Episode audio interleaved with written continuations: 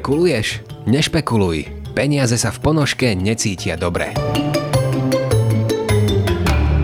Pozdravujeme vás, milí poslucháči. Opäť sa hlási Šteli. No a dnes sme tu v plnej poľnej, to znamená Lenka, Dušky, Marčelito, Reznik, Petrušky a zahraničný host, ako obvykle, Peťo Žardovský. Takže čaute. Čaute. Čaute. Ahojte. Čaute. Ahojte. Dnes sme si povedali, že v tomto takom bujarom období, kde sa všetko mení alebo prichádzajú aj nové situácie typu zemetrasenia a podobné, nová vláda, nové voľby a tak ďalej.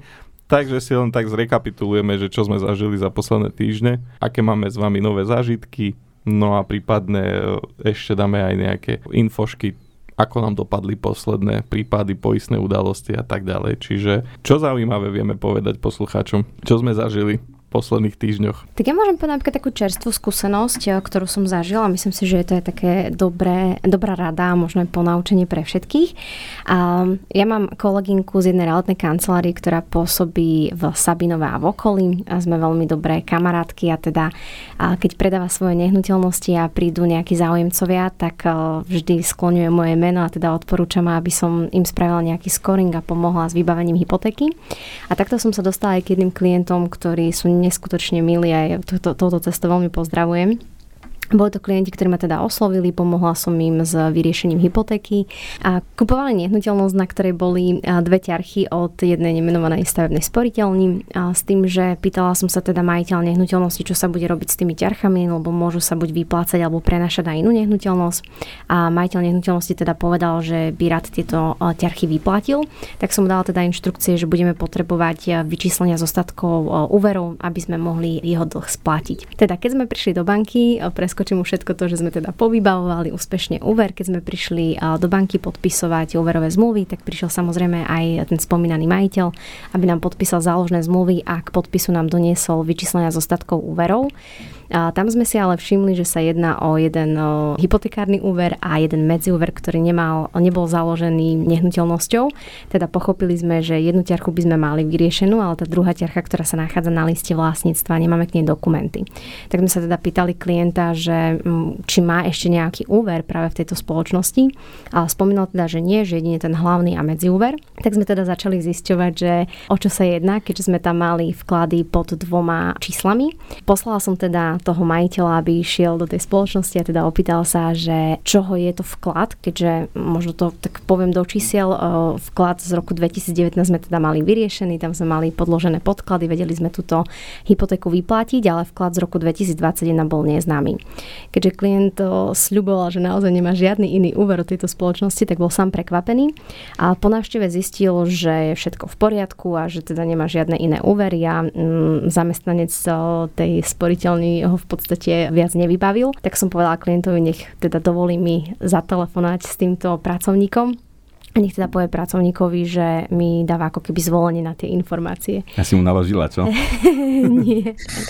Nie, ale vieš, chudák klient, vystresovaný, alebo teda ten majiteľ, lebo nechápal, vie o tom, že má iba jeden teda úver a medzi úver a my mu celý čas tvrdíme, že ešte si je tam nejaká iná ťarcha, ktorá proste, ak sa nevyrieši, tak nevieme načerpať náš úver od môjho klienta, aby vedel kúpiť túto nehnuteľnosť.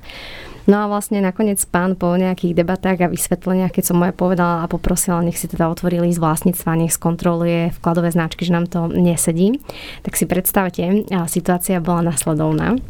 V roku 2021 si ten majiteľ nehnuteľnosti chcel zrefinancovať svoj starý úver. Čiže mu schválili úver, ale nakoniec od toho úveru odstúpil. Lenže oni už poslali podpísané záložné zmluvy a tá spoločnosť si nesplnila tú povinnosť a neposlala na kataster tzv. kvitanciu, ktorou by zabezpečila výma z tej ťarchy. Takže reálne tam figurovala ťarcha, ktorá vôbec neexistovala od úveru, ktorý bol, nebol nikdy načerpaný. A dokonca samozrejme bolo aj písomné potvrdenie o tom, že ten majiteľ nehnuteľnosti odstupuje od tej nehnuteľnosti.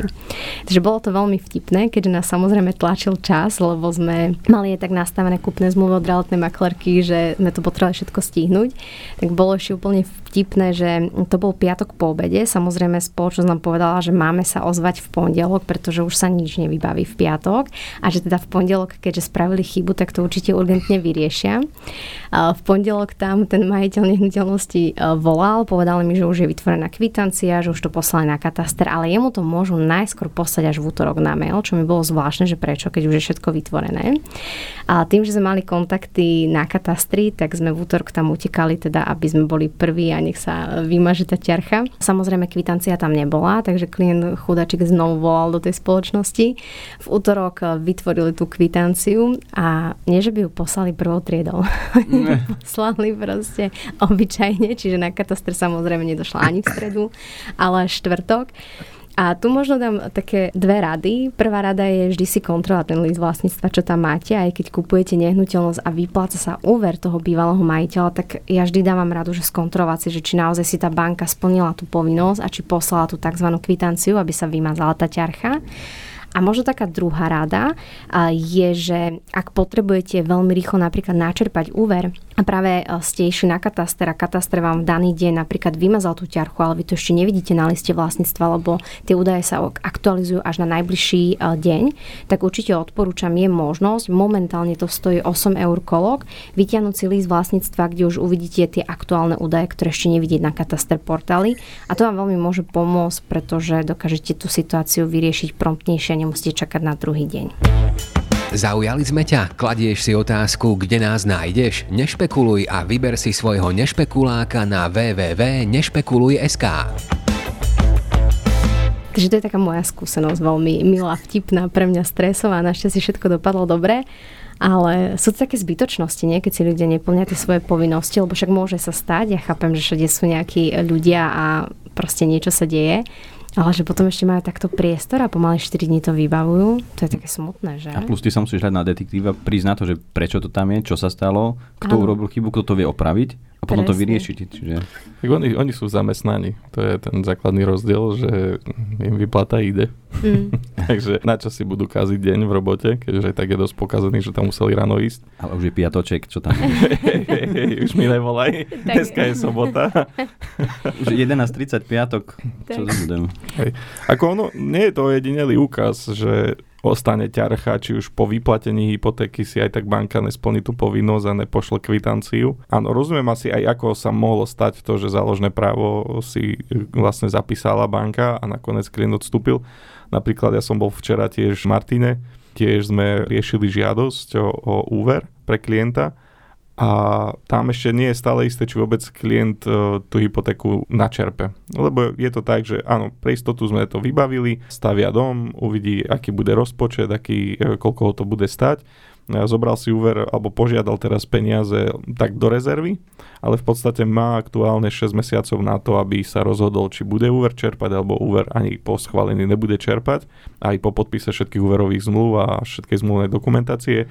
Na našťastie v tej banke je to bez poplatku, to znamená, že on bez poplatku môže aj úplne odstúpiť od toho úveru do 6 mesiacov alebo po 6 mesiacoch to expiruje samo, pokiaľ nezačne čerpať. A dokonca tam nie je ani poplatok za nedočerpanie, čo tiež nie je všade a tým pádom on aj ak by rozčerpal úver, že vymyslím si, schváli sa mu 150 tisíc eur a on zistí, že potrebuje iba 70, tak vlastne zvyšných 80 tisíc ani nemusí dočerpať, je to bez akýchkoľvek sankcií, to sme si overovali. No pointa je tam taká, že kvázi tým, že poznám jeho zámer, tým, že je to veľmi dobrý známy, komunikujeme naozaj všetko do detajlov, roky sa mu starám o finančné plánovanie, tak máme aj takú dohodu, že po podpísaní zmluvnej dokumentácie záložné zmluvy neodnesieme na kataster. Hej, čiže budú u klienta tie záložné zmluvy, aby zbytočne tam nevznikla nejaká ťarcha na nehnuteľnosti, ktorá možno aj nemusí byť v budúcnosti relevantná.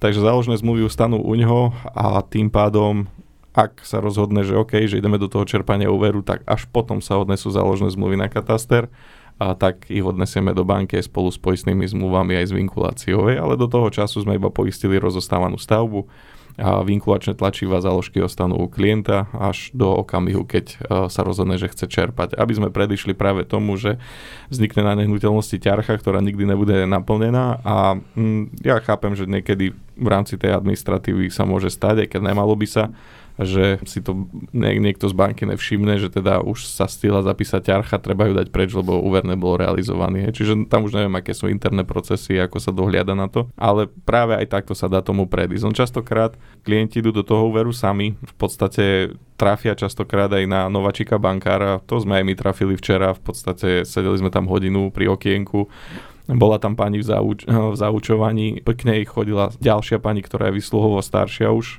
služobne. No a kvázi dve komunikovali ten úver pred nami a videli sme, že proste jedna nevie, kde je sever, kde je juh, len sa učí, druhá je s tým pomáhala ak tá druhá náhodou skončí v tej banke, tak tá nová tam ostane sama na to. Je veľká chybovosť, alebo často práve na tomto sa stáva, že tie procesy potom nie sú dotiahnuté, lebo pracujú dvaja ľudia na tom procese. Jeden úplne ho neovláda na 100% a potom sa zabudne na nejaké veci, že treba ísť požiadať o, o vymazanie tých záložiek a podobne. Teda ani klient nemá tie inštrukcie, ktoré by potreboval mať. No od toho je dobre, keď je tam aj so sprostredkovateľom, ktorý vie, kde je sever a kde je juh a v podstate toho klienta usmer. Lebo klient nerozumie ani, a priznám sa, aby pri prvom úvere ani ja som nerozumel, čo to sú záložné zmluvy, na čo slúžia, čo sú vinkulačné tlačiva. Proste učil som sa za behu alebo v procese všetko mi bolo vysvetľované, takže ja rozumiem, že ten klient, ktorý si tiež rieši hypotéku raz, dvakrát za život, tak nemusí úplne ovládať, že aké dokumenty má odniesť na katastera, kedy ich má odniesť a vlastne na čo sa tam nesú a čo spôsobia v budúcnosti. No a, takže asi aj tam mohlo vzniknúť, že klient asi do poslednej chvíle myslel, že to bude čerpať už sa odnesli aj záložky na kataster, všetko, on si povedal, že predsa len nebude, nepotrebuje, no on už ho nenapadlo, že toto mm-hmm. treba vymazať, aj, no a prejdú roky, človek zabudne na to. Ale stalo sa to aj tak, že už úver bol aj vyplatený, že aj bol zrealizovaný a tá stará hypotéka stále svietila v systéme a nikto ju 20 rokov nekontroloval.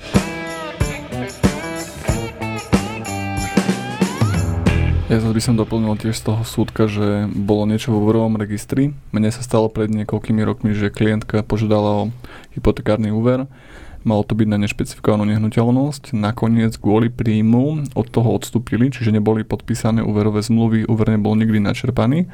Napriek tomu tento úver skončil v úverovom registri, dokonca tam svietil ako načerpaný, pričom tam nebola žiadna splátka, lebo však nikdy sa nenačerpal. A to z, vlastne spôsobilo to, že keď sme chceli konsolidovať úvery po dvoch rokoch, bolo to práve v tom období, kedy rapidne narastali úrokové sadzby, tak pol roka sme hľadali problém, prečo nevieme prejsť do inej banky, ktorá si vyžadovala a vlastne stále tam vyskakovala chyba, že je nejaký problém a nevedia urobiť akoby taký zrýchlený proces, čo by znamenalo po, e, zaplatenie poplatku za predčasné splatenie v pôvodnej banke, čo by znamenalo bez poplatku za poskytnutie overu a samozrejme aj na nižšiu rokovú sadzbu. Až po pol roku sme našli tento problém. Samozrejme do jedného dňa potom vymazali tú hypotéku, ktorá vlastne nikdy neexistovala, no ale klientku to stalo keď som ja som vlastne ju kontaktoval prvýkrát, tak vtedy boli úrokové sadzby priemerné 7 rokov na, teda tak 0,9 na 7 rokov. A tak sme po pol roku vlastne skončili s tým, že mala síce tiež na 7 rokov, ale mala už 2,1%. Čiže v podstate takáto škoda u nej vznikla nedopatrením banky predošlej pred dvoma rokmi, ktorá vlastne urobila takýto zápis a potom neurobila ten výmaz, čo mala urobiť. Že mňa by zaujímalo, čo by tá klientka robila, keby si tam nebol ty, vieš, kde by hľadala ona? Presne tak. Čo by robila? Tak dnes sa to nedá, idem domov, dovidenia. A hlava v smutku. Ale najhoršie, že banka, ktorá ťa aj zamietne z takéhoto titulu, tak ti nepovie prečo. No, sú takéto banky, ty oficiálne sa tú informáciu dozvedieť nemôže, schvaľovateľ ti oficiálne nemôže poskytnúť a v podstate údaje o tebe ti taja a nevedia ti to presne identifikovať, preto je fajn, keď máme nejaké kontakty, ktoré sú prokliensky nastavené a trošku nás aj znavigujú, lebo my to nemáme inak sa šancu dozvedieť.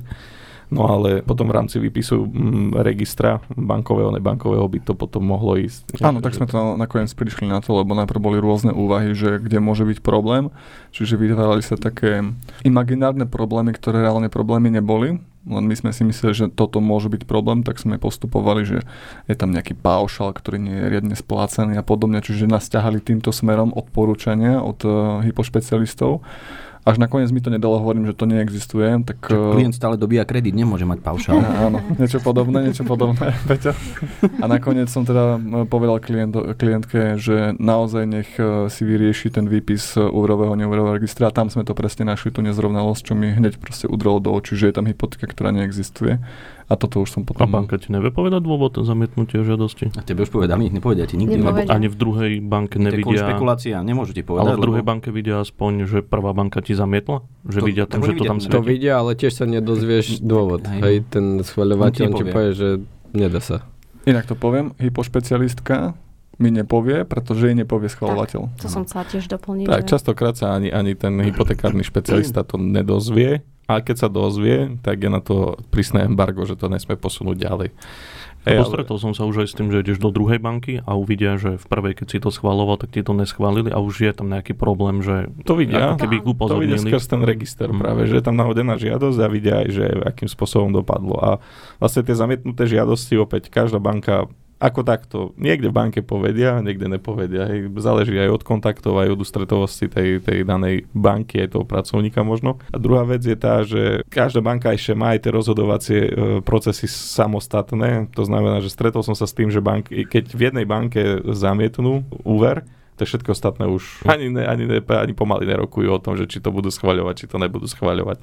A naopak, sú aj banky také, že môžu ich aj 6 bank pred, pred ňou, pred tou žiadosťou ich môže zamietnúť toho klienta a tá jedna bude posudzovať aj tak individuálne, ne, nebude prihliadať na to, údajne teda nebude na to prihliadať a bude si riešiť svoje vlastné, vlastnú metodiku a bude sa pozerať na to, či u nich ten klient prechádza alebo neprechádza a nezaujímajú sa odvody zamietnutia v inej banke Koľko bankách. trvá taká expirácia? Alebo expiruje vôbec toto zamietnutie? Že sa pozrú o 2-3 roky a už neuvidia to? Nie. Či stále to tam svieti? Je to často taká milná informácia, že keď klient má zlú platobnú disciplínu, takže po 5 rokoch to nevidieť, to nie je úplne presné vyjadrenie. Bankový register a nebankový register vidieť od začiatku do konca kvázi toho úverového života klienta alebo celkového. V podstate tam sú všetky informácie od začiatku do konca, ako, ako vyzerá história.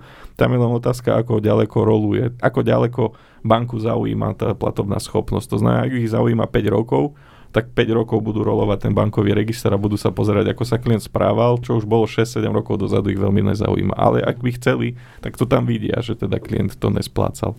Je tam celá história tých úverov. On častokrát sa aj ja stretávam s takou informáciou, že po 5 rokoch už to tam nevidieť. Vidieť. Ako nevidieť, keď to nerolujú nižšie. Asi tak. Ale keby zrolovali eh, dvakrát scrollli kolečko, tak to tam uvidia, že, že klient nemal disciplínu platobnú dobrú. Alebo, alebo žiadal úver a bol zamietnutý, alebo splátil predčasný úver, čo splatené v poriadku, hej, ale alebo žiadala a potom odmietol alebo odstúpil Hej. toho, lebo aj to je tam, vidieť, máš to tam rozdelené, že zamietnuté a potom odstúpenie od tak. Že Vieme aj, čo sa sleduje všetko v úverovom registri? Tak práve tie, všet, všetko. A môže ako... byť aj, že paušály, to je akože Nie. také... Toto nie, v úvodnom registri to podľa toho, že aký paušal, mne to oh. presne Keď berieš s paušalom mobil, mobil vtedy, tak vtedy hej, lebo to je úverový záväzok. Ale iba vtedy, pokiaľ nie je internet schváľovanie toho telefónu, Hm, to je, ja som pracovala Aha, tak, pre operátora. Tak to už ty vieš. Lebo keď bolo vlastne také, že schváľovanie, neviem, cez tie, ek, tie externé home credit, alebo neviem, čo mm-hmm. všetko to bolo. Áno, áno, áno. Tak uh, vtedy áno, pokiaľ tam nebola platobná disciplína a neschváloval mm-hmm. sa, či teda nesplácal sa riadne napríklad telefón, tak bol problém. Veľakrát som sa stretla s klientmi, ktorí mi prišli a chceli od nás potvrdenie, že, alebo teda museli to vyplatiť a chceli od nás potvrdenie, že vyplatili si vlastne ako keby ten záväzok od nás. Ale pokiaľ bolo už internet schváľovanie od danej spoločnosti, od ktorej si si bral e, telefón, tak s tým problém nebol, keď aj nesplácali. Hej, čiže je to tak, že keď klient berie telefón na splátky cez operátora a kvázi zoberie to. A ten telefón ide nie priamo cez eh, operátora sa spláca, ale ide cez nejakú splátkovú spoločnosť externú, ktorá eviduje vlastne všetkých žiadateľov do nebankového registra, tak kvázi tam bude vidieť tú splátku telefónu. Ale pokiaľ ju kúpi priamo cez operátora a spláca to jemu, tak by to v tom nebankovom registri nemalo byť vidieť. Ale to, ale to je všetko v podstate, že, že čo, čo banka vidí, čo nevidí nakoľko ich to zaujíma, ťažko povedať. Tak môžeme možno aj sa pomenovať tomu, keď už sme v tej téme, že čo môže negatívne ovplyvňovať práve tento. Čiže vravíme, že kontokorenty. Pe- Peťo má, má dlhý nádych. Okay. Áno, áno ja, mám, ja mám dlhý nádych až e, zo zahraničia. Tak ja na Margo toho, že ja som tiež mal uh, podobnú skúsenosť s kvitanciou, ako tu už to bolo povedané, aj keď u mňa to nebol až tak, respektíve u môjho klienta to nebol až taký veľký problém, že by sa to riešilo až uh, tak dlho a spôsobovalo to nejaké negatívne javy. Ale áno, tá, tá kvitancia, to, nie, nie je to ojedinelá vec, na ktorú sa niekedy zabúda v rámci tej komunikácie komunikácie medzi bankou a, a katastrom, ale v každom prípade e, to je možno aj taký apel trošku na, e, na našich e, poslucháčov a prípadne e, klientov a možno aj budúcich klientov. Ak sa pripravujete na úver a máte niečo také v pláne, že chcete riešiť hypotéku, dobre si pozrite všetky vaše všetky vaše doterajšie zmluvy e, a takisto aj hovorte e, finančnému sprostredkovateľovi o všetkom, čo máte. Či máte niečo na splátky, či máte nejaké autokorenty. Hlavne autokorenty sú častokrát také, také zradné, že vás pustí do nejakého limitu, že klient má tam povedzme nejaký nejakých 200 eur limit na nejaké prečerpanie na karte a zabúda na to, lebo to nepoužíva a keď, keď potom dávame žiadosť o hypotekárny úver, tak ono to tam samozrejme vyjde a treba potom e, to dokladovať nejakým čestným prehlásením, zavrieť ten účet e, alebo proste nie, nie, niečo, niečo s tým treba robiť, lebo to negatívne potom ovplyvňuje e, vlastne bonitu toho klienta a vlastne kvôli tomu, že má niekde povolené prečerpanie 200 eur, tak dostane potom, e, môže potom dostať nižší úver. Moja posledná skúsenosť je napríklad taká, že jeden klient tiež mal ten autokorent práve na, dve, na 200 eur. Kvôli tým 200 eurám, kvôli tomu povolenému prečerpaniu mu banka chcela dať o 2000 eur nižší úver. Takže jednak je to trošku rozdiel a môže to zrobiť potom svoje, takže na to tiež treba dávať bacha a hlavne treba všetko hovoriť hovoriť finančnému sprostredkovateľovi. S tým mám teraz rovnakú skúsenosť z posledných dní. Tiež sme schváľovali úver a povolené prečerpanie tiež klientovi skresalo dole výšku úveru. Avšak u neho to našťastie nehralo rolu, tak sme to už potom neriešili. Ale pointa je taká, že on o tom povolenom prečerpaní, že ho má ani nevie. Na základe skúseností dlhoročných s tým klientom mu verím a teda viem, že to asi naozaj o tom nevie a, a hovorí, že on už dvakrát bol v banke svojej zrušiť to povolené prečerpanie, lebo nepoužíva ani kreditnú kartu, ani povolené prečerpanie. Ale potom aj pri komunikácii vlastne s bankou, kde sme úver schvaľovali, teda inou, tak mi bolo povedané, že áno, v tej konkrétnej banke, kde on má bežný účet, je relatívne bežné, že tomu klientovi sami od seba naštartujú povolné prečerpanie na účte. Akože nejaký bonus od banky, že má na to nárok, tak mu to aktivujú. A on už to bol dvakrát zrušiť a pravdepodobne mu to aktivovali aj tretíkrát. Čiže, bonusy na nezaplatenie. Hej, čiže dostal bonusy taký, že v inej banke mu 4-5 tisíc eur schválili nižšiu hypotéku ako plánoval. Má vlastné zdroje, no tak povedal, že už to, už to nebude riešiť, že použije teda vlastné zdroje na dofinancovanie, ale je to taký nepríjemný bonus, keď, keď vás banka odmení e, úverom. A idú Vianoce, čo vy na to vybaviť požičky? dať, dať nejaký úver ako darček. Vianočné prečerpanie. to zde veľmi lákavo. Keď už sme pri tom, tak ja mám zase skúsenosť uh, tu v Košiciach tým, že sme, tak je tu jeden väčší zamestnávateľ a on ponúkal ako benefit kreditnú kartu. Mm-hmm. A viem, že to bol veľmi častý problém pri úveroch, lebo naozaj tam bola výška, tuším, kolo 2000 eur.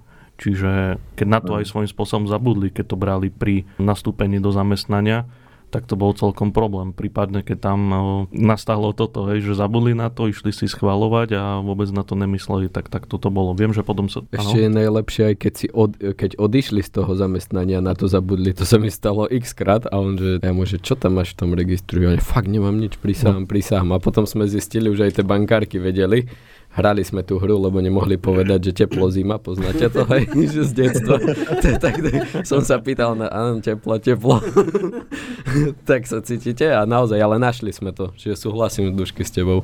Tak, bolo to často, že to svietilo v tom úverovom limite práve tých 2000 eur, čo môže byť, alebo tedy bolo aj čiže stále dosť, dosť eur. Takže potom o, myslím, že zrušili spoluprácu, ale vrátili sa naspäť ku nejakej inčej spoločnosti s týmto benefitom Takže opäť to bude podľa mňa problém. A hlavne oni to, vieš, odprezentuješ to, keď nastupuješ do zamestnania ako benefit skvelý, takže ľudia de facto aj niekedy nerozmýšľajú pri tom, ale podpisujú na začiatku všetko možné, že čo im ponúka zamestnávateľ vo forme benefitov, takže to nabrali a ľudia aj na to pozabudali a viem, že to bol problém. No ja som v tomto mal silnú skúsenosť, kde klient presne takto išiel na nástup, podpísal všetky dokumenty, prevzal si obza- obálku, obálku odložil doma. Po troch rokoch, keď ukončoval spoluprácu, obálku donesol naspäť, ani ju nikdy v živote neotvoril, odovzdal ju. O dva roky sme riešili hypotekárny úver, bol zamietnutý, pretože kvôli platomnej nedisciplíne v úvodzovkách, čiže kvázi ako by mal kreditnú kartu, ktorú nesplácal, pričom následne, keď sme potom kontaktovali tú spoločnosť, tak aj vystavila doklad, že táto kreditná karta nikdy nebola použitá, nemá žiaden dlh voči tejto spoločnosti a už v podstate aj akoby ju zrušili. Napriek tomu bol zamietnutý a vďaka istým úkonom sme potom mohli čerpať hypotekárny úver na kúpu nehnuteľnosti, takže toto je jedna vec, čo sa môže stať a je to dosť ako ľudia to brali, lebo to odprezentovali, že keď pôjdeš náhodou na pracovnú cestu, tak tam je na to naviazané nejaké cestovné poistenie, respektíve keď aj bude na tej ceste niečo používať, tak môže tým platiť a potom mu to tam budú vrácať. Čiže ľudia to nabrali a No ale všetko, všetci ste negatívni. Ja som mal klienta, ktorý to využíval aktívne, chodil na dovolenky, zaplatil si dovolenku z tej kreditnej karty, vedel o nej, tak ju používal, len e, nevšimol si, že tam je ročná percentuálna miera okolo 20%. Čiže on, on si to reálne ako, išiel na dovolenku za dvojku a potom to rok splácal. Akurát, že preplatil akože naozaj tých 20%. Ty nie si o nič pozitívnejší.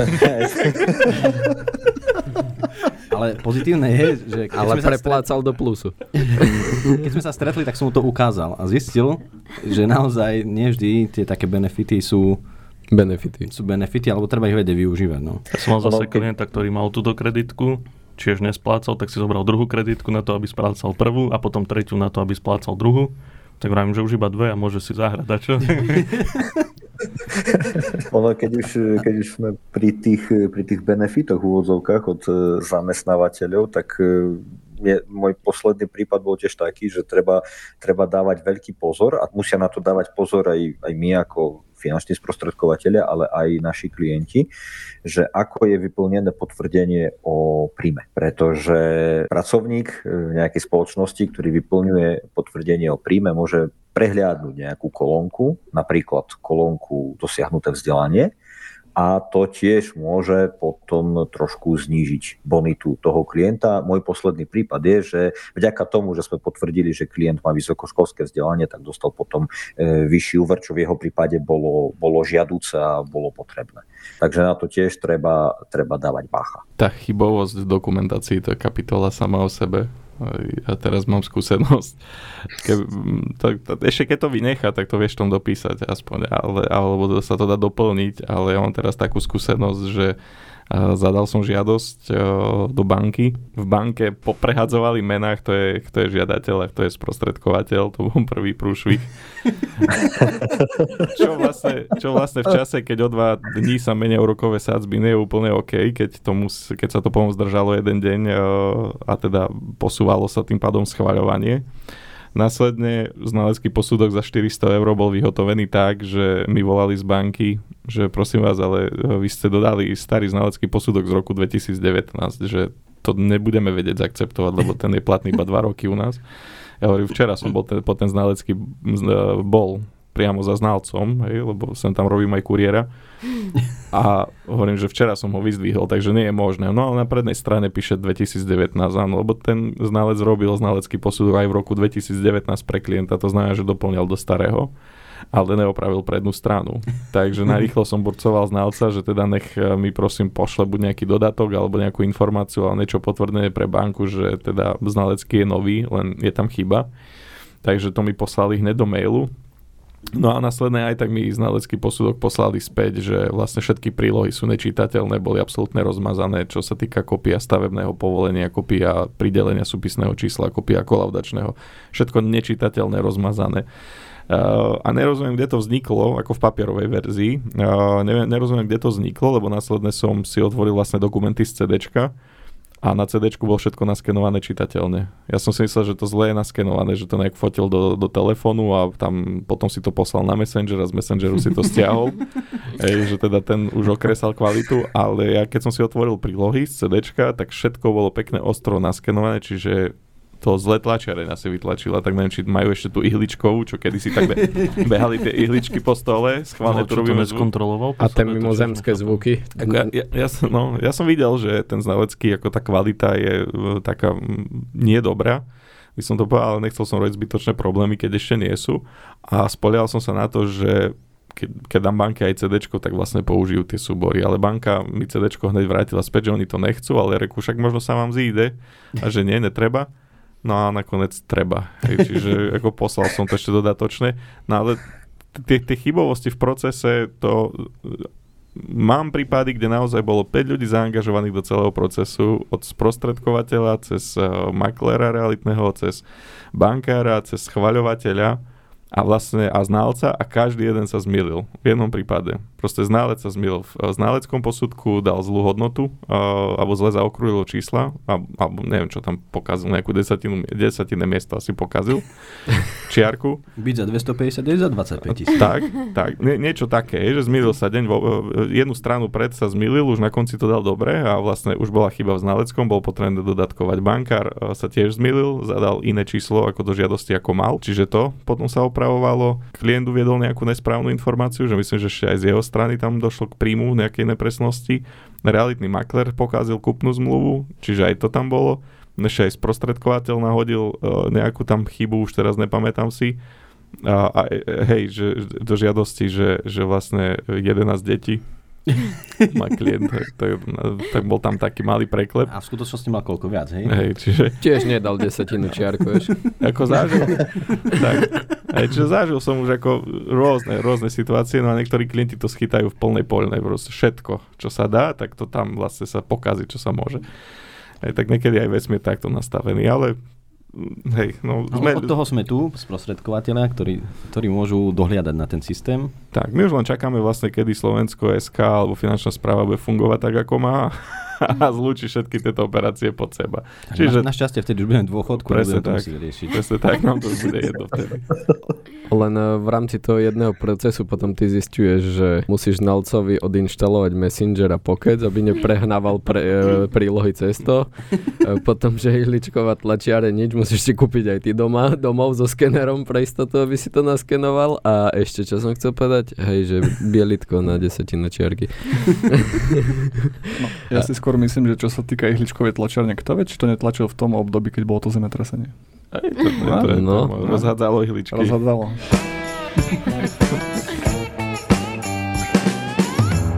No ako zemetrasenia vám dopadli poistné plnenia? Veľmi dobre, hlavne na sociálnych sieťach články. Hneď som si to vyhodnotil. Ľudia očakávali poisťovne neplnia, to už som vedel. To bolo zavírené, ešte aj teraz, do ktorého otváram. Ale v podstate ja som bol celkom milo prekvapený, lebo mal som obavu aj skrz toho, že sme tu hovorili, že podľa nejakej stupnice sa tu bude plniť a tak. Aj nevedeli sme ani my v tom čase ešte, že to bodovanie, že čo to vlastne znamená, ale teraz sa to už ujasnilo a aj tie poisťovne sa veľmi dobre k tomu postavili. Mám pocit, že kde bol nárok plniť, tak tam plnia. Naozaj ja už som mal nejaké veľmi rýchle čiastkové plnenie pre klientov Suma bola veľmi malá, ale potom som komunikoval aj s Peťom, že to je také, jak sme to povedali, že balíček prvej pomoci, Presne aby keď rých, rýchlo potrebujú naozaj len dať niečo do poriadku, tak aby tie peniažky mali. No ale potom som tak intenzívnejšie začal komunikovať ešte s poisťovňou, že trošku málo peňazí. Bolo mi to vysvetlené a povedali, že je všetko je v poriadku, že samozrejme treba dodať ešte lepšiu fotodokumentáciu, naozaj popísať presne škody, lebo No keď nafotíte stenu a je tam prasklina, nikto nevidí, že v podstate či je narušený múr, hej, aká hlboká je. Presne som sa smial, že Peťo behal s ceruskou po bielej stene, hej, no, kreslil praskliny, no ale na fotke by niekto si mohol aj myslieť, že to sú naozaj praskliny, keby ste to s ceruskou nakreslili, čo nebol ten prípad. Na to, ale... na to som dal deckám do ruky tieto farbičky. Červeno zvýrazňovali.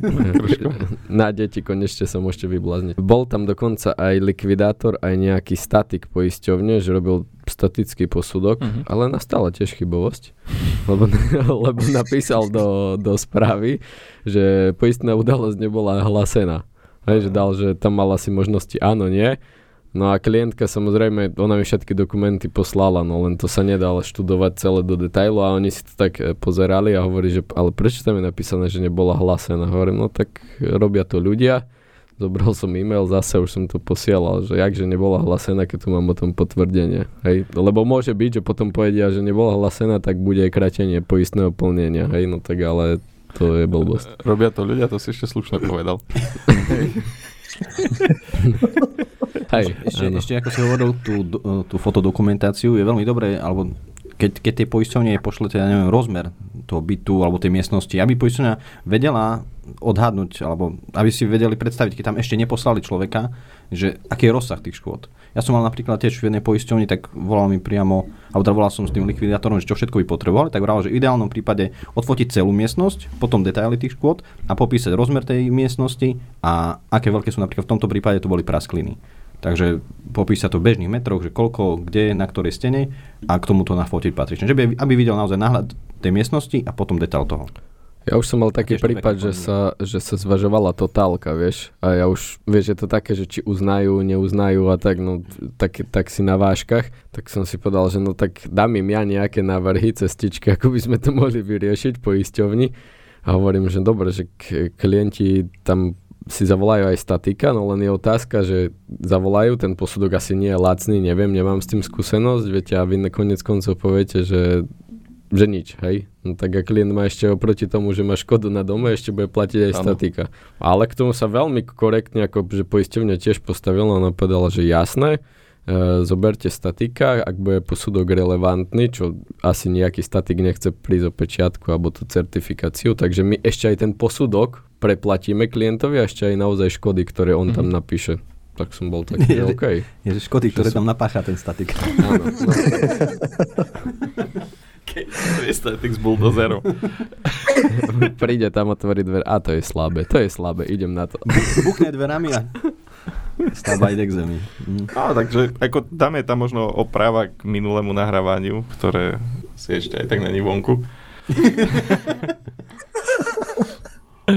Máme oprava, alebo teda poisťovne majú, rozlišujú dve tabulky, dve stupnice, podľa ktorých merajú teda silu zemetrasenia, teda či je nárok splnený alebo nie je splnený a a môžeme to uzavrieť tak, že teraz to bolo podľa tabulky, kde to bolo splnené. No nie, že poisťovne, ale akože existuje viacero tých hodnotení zemetrasenia a poisťovne idú podľa európskej, tej jednej, toho jedného štandardu, no, tak, ktorý, ktorý nie je ten, čo bol v prvom momente komunikovaný. EMS, nie sa to volá EMS stupnice. 98, neviem z ktorého roku, hej. Určite sa našli špekulanti, ktorí mali predtým pukliny alebo nejakú, nejaký problém na stavbe a teraz to využili možno svojím spôsobom. Čiže kto vie, či do budúcna nebudeme tiež fotiť, jak sa fotia auta teraz, pred havarijným a pred rozšíreným PZPčkom, tak či sa nebudú fotiť aj nehnuteľnosti teraz vyslovené. Tie stavby, ono musí byť dokázané, že v tej lokalite aj to zemetrasenie no, bolo. To je jasné. Aj, čiže tam sa dá tomu nejako predísť, tak ako napríklad pri údere blesku alebo pri krupobiti pri ľadovci, tak tiež sa musí vydokladovať cez meteostanicu a podobne. Ak, ak nie je to všeobecne známe, tak, e, alebo nie, nie sú tam veľký rozsah škôd, alebo že to nejak medializované, tak aj tak stále potrebujú doložiť nejakú správu alebo nejaký doklad o tom, že naozaj v tom datume a v tom čase sa tá škoda bola uskutočnená. tak ono aj, síce je známe, že Slováci sú veľmi čestní, ale sa, vždy sa nájde nejaká výnimka, no a poistenie sa musia voči tomu nejak ochrániť.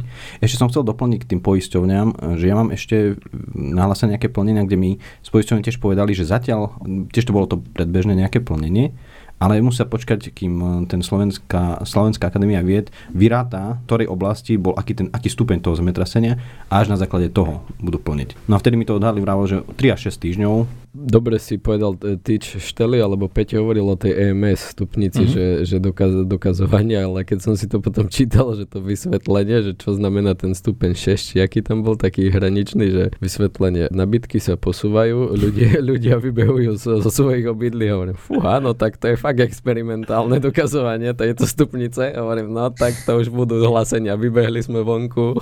Svojím spôsobom, keď, ale tak je to, jak, ma, jak Marčelo vraví, svojím spôsobom, keď sme čítali tú presnú definíciu, to nám prišlo že nejaké vyjadrenie no, od no. poisťovnej. A nie od jednej, hej? Takže všetky sa no pridržiavali, že ak, ako veľmi, tak to bolo, že môžeme vyslovené povedať podľa stupňa paniky, ktorá nastala.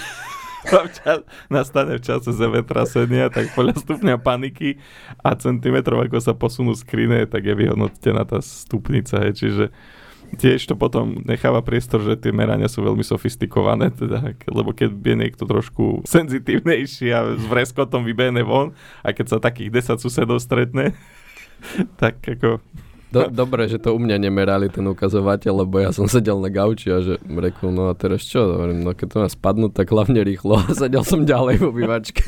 Ga, gauč pol metra na jednu stranu, na druhú. Piráči Karibiku.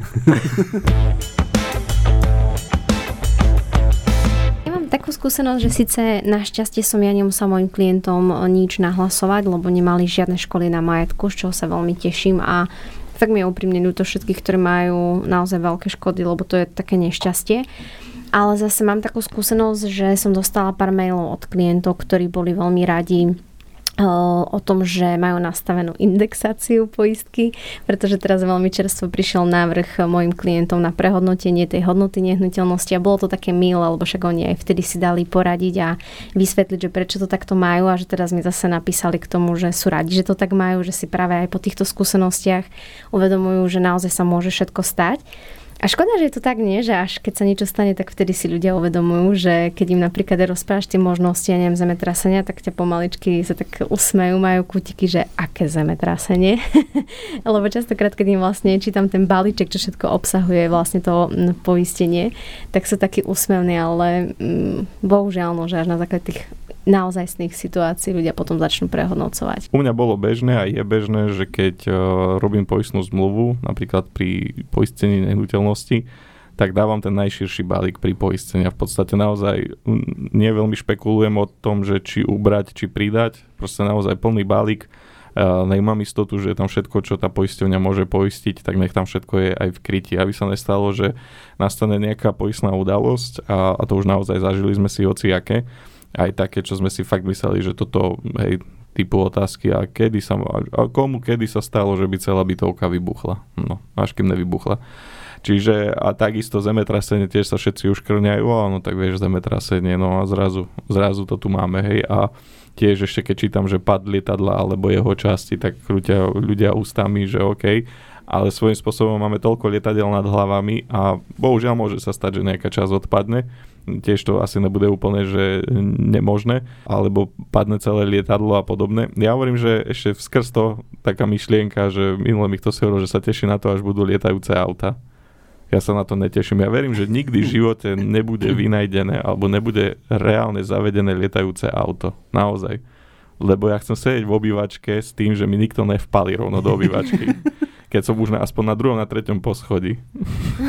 ja keď vidím, ako auta z ciest vylietávajú do obývačiek ľuďom, tak reku, dobre, tak prizemní musia, alebo teréne sa s tým musia zmieriť, že sú dneska ohrození aj v čase, keď no, obedujú, že im niekto zaparkuje do toho, ale že už, aby som na treťom poschodí som sa bal, že mi niekto zaparkuje do obývačky. Fakt nechcem sa toho dožiť. Proste keď máte nejaké rozrobené veci, ukončite ich hneď. Uh, je to aj pre vaše dobro. Keď budete v noci spať a niekto opity vám vletí autom na šieste poschodie do spálne, budete ďakovať Štelimu, že toto zastavil. Alebo budete si myslieť, tiež by to bol ten Šteli zastavil. Iniciatíva, zastavme lietajúce auta. Zastavme lietajúce auta, prosím vás, lebo toto nie je úplne OK. A pribudnú ďalšie poistné udalosti. Eko, že toto chcete, malo vám je zemetrasení ešte, ešte budete mať tu 11. september pravidelne. Čiže... Eh, no ale budeš môcť chodiť s nožikom a prepichovať gumy, vieš. Kry, kry, krídla, o to strihneš krídla. Budem strihať krídla autám. Keď, keď budú auta lietať, ja budem strihať krídla. No, ale naspäť k pointe, že naozaj dávam tam všetko, aby, aby sa nestávalo, ale aby sa nestávalo, že teda niečo chýba, že môžem smelo teda hlásiť poistnú udalosť, lebo to tam bude. Stretol som sa tiež, že na poisťovňa v minulosti mala balíky šikovné roztriedené, že v základnom balíku polovica bežných pri poistení nebola a v predposlednom balíku, v predposlednom balíku ešte stále nebolo zemetrasenie. Zemetrasenie bolo až úplne v tom najvyššom balíku, najdrahšom. No a samozrejme, že poisťovací, keď tlačia na cenu a je im jedno, že či bude zmluva dobrá alebo nebude, len ide o to, aby bola urobená, a, a prísne sa tlačí na cenu, no tak samozrejme, že vynechávali tie zemetrasenia v tých poistných zmluvách. Teraz už myslím, že sú štandardné v balíku, ale tiež to bol pre mňa vtedy taký nonsens, že asi to považovali za nepotrebné, ako keď to dali naozaj do najvyššieho balíčka najdrahšieho. Čiže ja odporúčam dať si plný balík, lebo nikdy neviete, že čo vyskočí. A keď tu ešte niečo nebolo, neznamená, že to nebude. No aj ty ešte hovoríš o, o nových zmluvách, ale ľudia, čo majú 10-15 ročné zmluvy, tam tých rizik je podstatne menej, ktoré sú poistené a tí ľudia si myslia, že ja platím, ja neviem, poistku 30 eur ročne, alebo kedy som platil 1000 korún, tak mám celý, najhoršie je to podľa mňa pri domoch rodinných, tak mám celý domček poistený. No len častokrát to tak není. Potom sú tie články, čo som spomínal že platili sme si, ale neplnili. No tak na 300 tisíc korún, mať, slovenských korún mať dnes dom 10 tisíc eur, no tak to je... No lebo mne sa presne to teraz stáva, že pri servise klientov, práve v dôsledku toho zemetrasenia, tak už sami tí klienti počujú. A otec má takisto dom poistený, vieš mi pozrieť na otcov dom. Čiže aspoň tí takí uvedomelejší klienti sami prídu s tým, že počúvaj sem, je potrebné to pozrieť. No a na to sme tu, aby sme naozaj ten servis robili, aby tie zmluvy boli stále aktuálne, aby tí ľudia, keď už si za niečo platím, aby som to tam dostal, tú službu alebo ten servis toho. Najväčšia sranda je, keď sa stávali kedysi tie pomaly dvoj, generačné domy staré. A tiež mám takú skúsenosť, že klienti platia 20 eur za zmluvu, dokonca už myslím, že teraz tá poisťovňa tie zmluvy postupne vyradila a teda prišli postupne všetkým e, ľuďom, ktorí tie 20 eurové zmluvy mali, tak už im ich porušili. Vlastne v tých 20 eurových zmluvách ani nebola nehnuteľnosť poistená, ale iba domácnosť, teda vybavenie e, tej nehnuteľnosti. To bol prvý problém. Druhá taká sranda je, že keď klientom vypočítame mm, poistnú sumu na ich dom, ktorý má pomaly 300 metrov štvorcových, lebo sú tam tri podlažia po stovke. Keď to vypočítame, tak im vyjde poistné 300 eur napríklad, vymyslím si, lebo hodnota toho domu je nejakých 300 tisíc eur. Presne tak. Kde sa klienti chytajú za hlavu, že kde to toľké peniaze, však oni ho postavili vtedy, vymyslím si, za 30 tisíc, alebo za, za 20 tisíc eur po, po prepočítaní hodnoty, že neexistuje. To treba, treba pochopiť, a to aj minulé uh, Petrušky posielal do skupiny a ja tiež s tým operujem, treba pochopiť, že je jedno, aká stará je stavba, v podstate, ak sa rieši poistenie domu, tak potrebujeme tam vychádzať z východiskovej hodnoty a východisková hodnota je v podstate hodnota materiálu a práce v tomto čase nie je v minulosti, že pred 20-30 rokmi ste dom postavili za 30-40 tisíc, tak toto je jeho hodnota. Ak vám ten domček spadne, či už z dôvodu výbuchu, požiaru, zemetrasenia, čohokoľvek, ak celý spadne, a tak e, vy ho budete potrebovať postaviť na novo. A poisťovňa vlastne potrebuje vedieť, za koľko by ste dneska taký istý dom postavili s aktuálnou cenou materiálu a s aktuálnou cenou práce.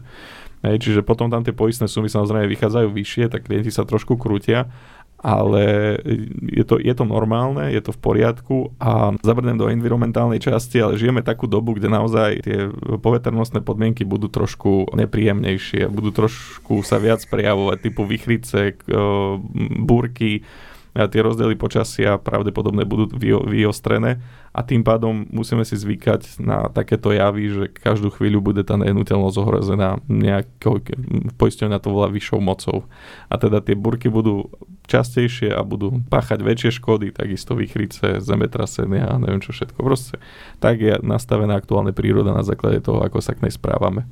Ako mňa mrzí to, že klienti naši nepočúvajú dopredu, čo sa môže stať. Že stále to riešime až potom, že až keď sa niečo stane, tak vtedy sa uvedomia, že áno, treba aj toto tam mať, alebo vtedy to začíname kontrolovať, alebo vtedy ideme nastavovať sumu tak, ako má byť.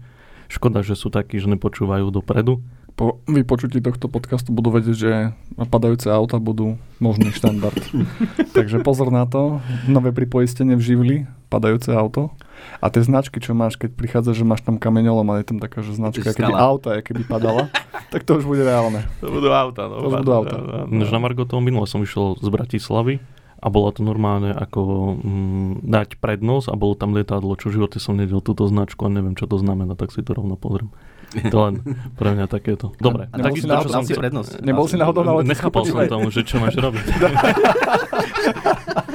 Som, išiel som. Došli na letisku na dráhe a teraz rozmýšľa, počkaj, dám prednosť, ale nedám, čo tam Ale to nie, to nie je daj prednosť, lebo ten uh, trojuholník je naopak, jak daj prednosť. Viete, a tam je, to... že lietadla lietajú nízko nad autami, aby si sa nezľakol, keď ti tam zrobí. Ja to pripnem na náš Instagramový účet, aj Facebookový, keď vydáme túto čas, aby si ľudia vedeli pozrieť, že čo bola tá značka. Možno si dáme aj takú hadanku, že čo to je.